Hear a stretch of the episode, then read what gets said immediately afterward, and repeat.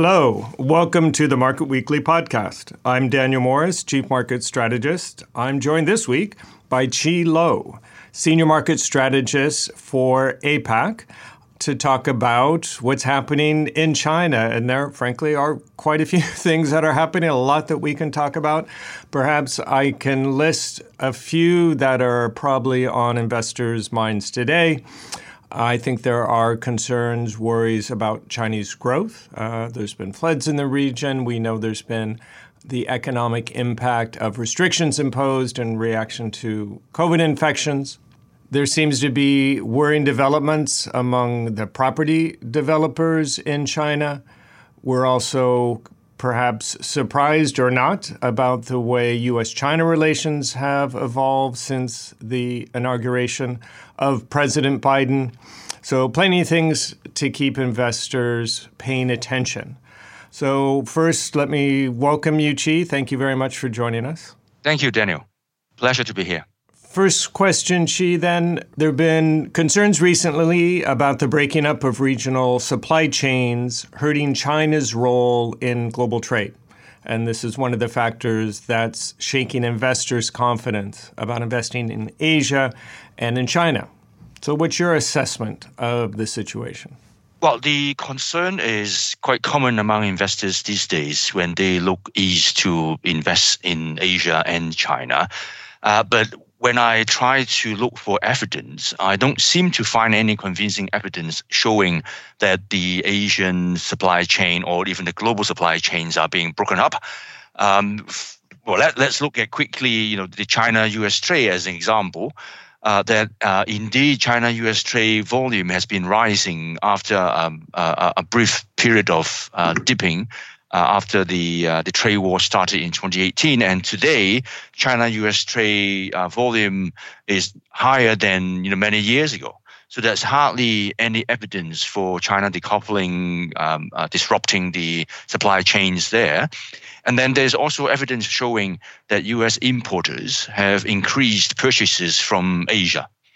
So what that means is that, yes, under the trade war, uh, uh, with China, the Americans are buying less from China, but they are buying more from Asia.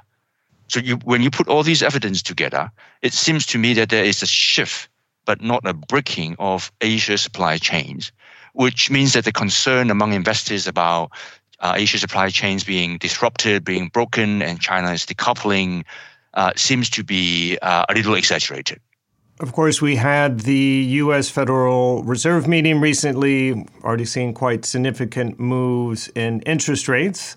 Uh, I think market consensus is that the Fed will start tapering later this year, and after that, eventually increase interest rates. But along with that, then comes concerns that this will hurt Asia growth. How do you see the outlook for growth and for the market in the next couple years?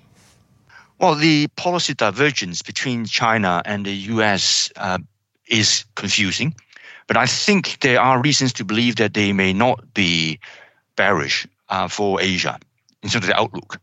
Uh, if you look at China, the Central Bank of uh, China, the People's Bank of China, the PBOC's policy shift towards an easing bias is expected to continue in the coming quarters um, with more selective um, easing, liquidity injection, and so on.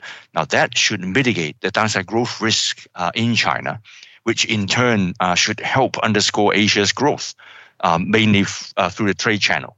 On the other hand, when you look at the US, Asia may also benefit from a gradual policy normalization by the US Fed due to stronger US growth despite higher interest rates in the US. The point um, in the US is that it depends on, first of all, uh, how the policy normalization is implemented and also um, Asia's uh, economic fundamentals. So, in, in terms of the um, tapering uh, and the policy going forward in the US, now learning from the 2013 experience when US real rates rose quite fast, um, 50, 150 basis points in four months, if I remember correctly, um, now the Fed prefers a longer lead time between communicating its tapering intention and actual tapering, and between actual tapering and policy rate hikes. So that gives the market enough time to digest uh, what's coming in the US. And then over to Asia's economic fundamentals, today they are much stronger than they were back in 2013 when the last tapering hit the, the region there. Today, you know, the regional uh, uh, fundamentals, including uh, inflation, current account uh, balances, and foreign exchange reserves, they are all much better today than they were back in 2013. So, on balance, I think um, the policy divergence between China and the US may not necessarily be bearish for Asian outlook and asset markets. What's somewhat somewhat comforting then, uh, given that we know it's always quite challenging for markets when when rates are rising. Another topic, like I said, there are quite a few that we can discuss. I think a lot of people perhaps were caught by surprise uh, by the recent regulatory crackdown that seems to be taking place in China, particularly on private industries and some sectors, e commerce uh, in particular. If that continues, what are supposed to be the new growth engines for the economy? If we understand the regulatory crackdown focuses, then we can understand why Beijing does it. Now, the focuses of the regulatory tightening this time around is on fixing supervisory loopholes, breaking up monopoly powers, and also attacking the incentive problems stemming from the control of big data. Now, these focuses are actually part of the new reform tactics that Beijing is implementing, uh, which is different from the reform tactics in the past seven to 10 years.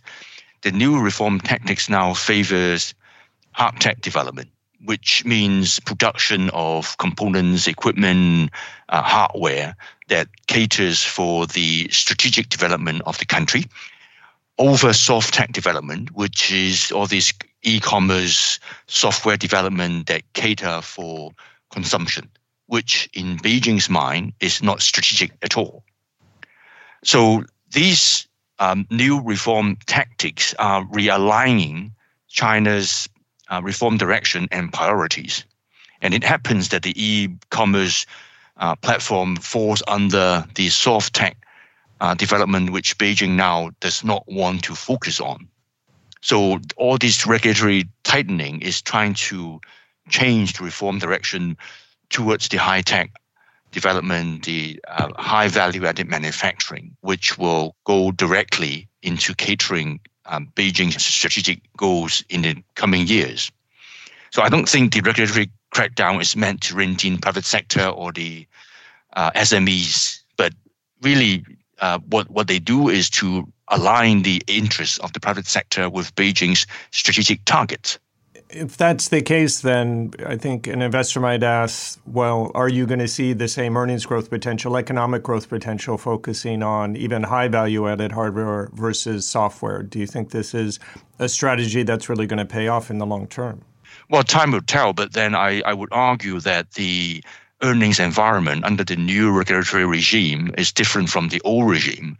The old regime was that there wasn't enough supervision, there wasn't uh, enough regulations to supervise properly the development of the software companies, the internet companies, and so on. So obviously, the market has to adjust uh, according to the new rule of the game.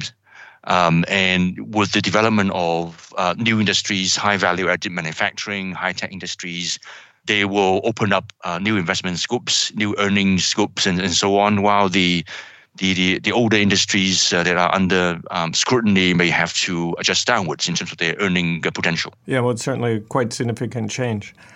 Well, that leads actually into the next question. I'm going to ask you to look into your crystal ball. Uh, how do you see the outlook for Chinese stocks in the coming months? And in particular, what are some of the signals, uh, some of the signposts that we should be watching for?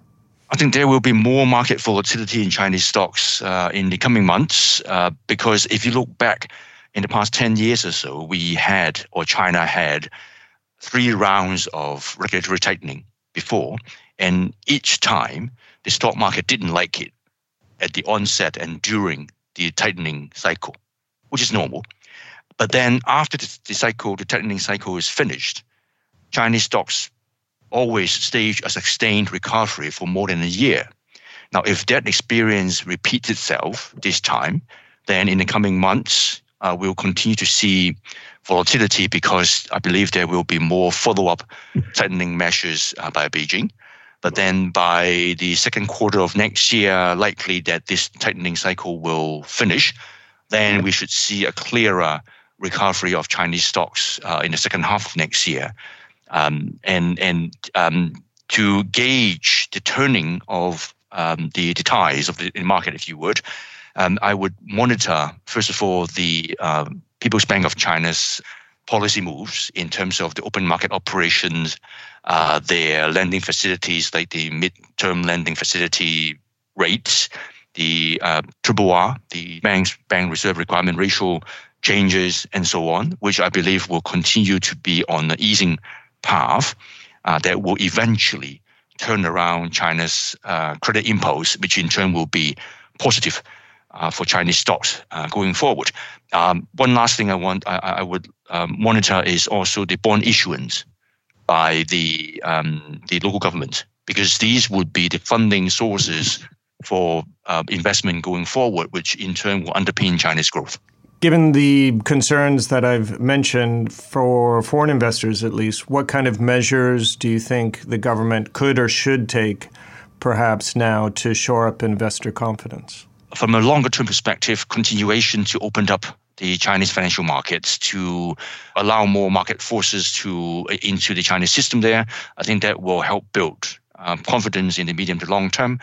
Uh, short term, as I mentioned earlier, uh, more easing measures, uh, both from the monetary front, front and the fiscal front.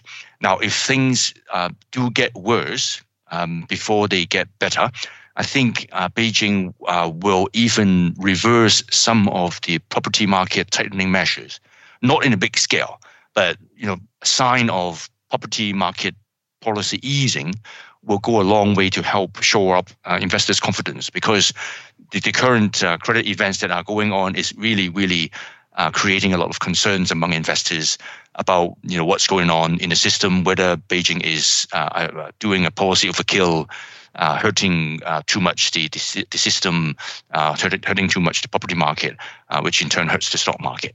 Well, that's all we have time for today. Thank you very much, Chi, for sharing your insights with us. Pleasure. If I can summarize some of the points that you shared with us on the first question about whether we're really seeing a breakdown in supply chains between Asia and the rest of the world, you pointed out that there's certainly been some reconfiguration, perhaps some disruption, uh, but certainly not a complete breakdown, given, for example, that trade actually between the US and China has increased uh, over the last year or so. We talked about monetary policy implications for Asia of rising rates in the US. You highlighted, however, that at least within China, the monetary policy uh, is likely or may well get looser and will offset at least some of the pressure that you might see coming from the US. On the topic of regulatory crackdowns, uh, you highlighted that the government's objective uh, is partly to reorient the economy, if you will, towards more hardware technology versus software. And then on the last topic of the market outlook, uh, you suggested we'll see more volatility, but not just normal equity market volatility, but because exactly this ongoing regulatory tightening.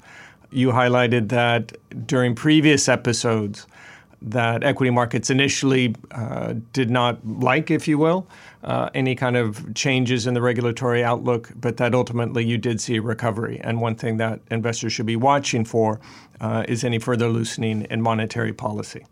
If you would like more information, please check out our Investors Corner blog or reach out to your BNP Paribas Asset Management contact. If you have Alexa, you can ask to enable investment insights to hear more of our thought leadership, or search for investment insights on your Alexa app or on Amazon under the category Alexa Skills. Please join us in a week for our next weekly market update. Until then, we hope you stay safe and take care. This podcast presentation includes a discussion on current market events and is not intended as investment advice or an offer of products or services by BNP Paribas Asset Management. Please keep in mind that the information and analysis in this presentation is only current as of the publication date.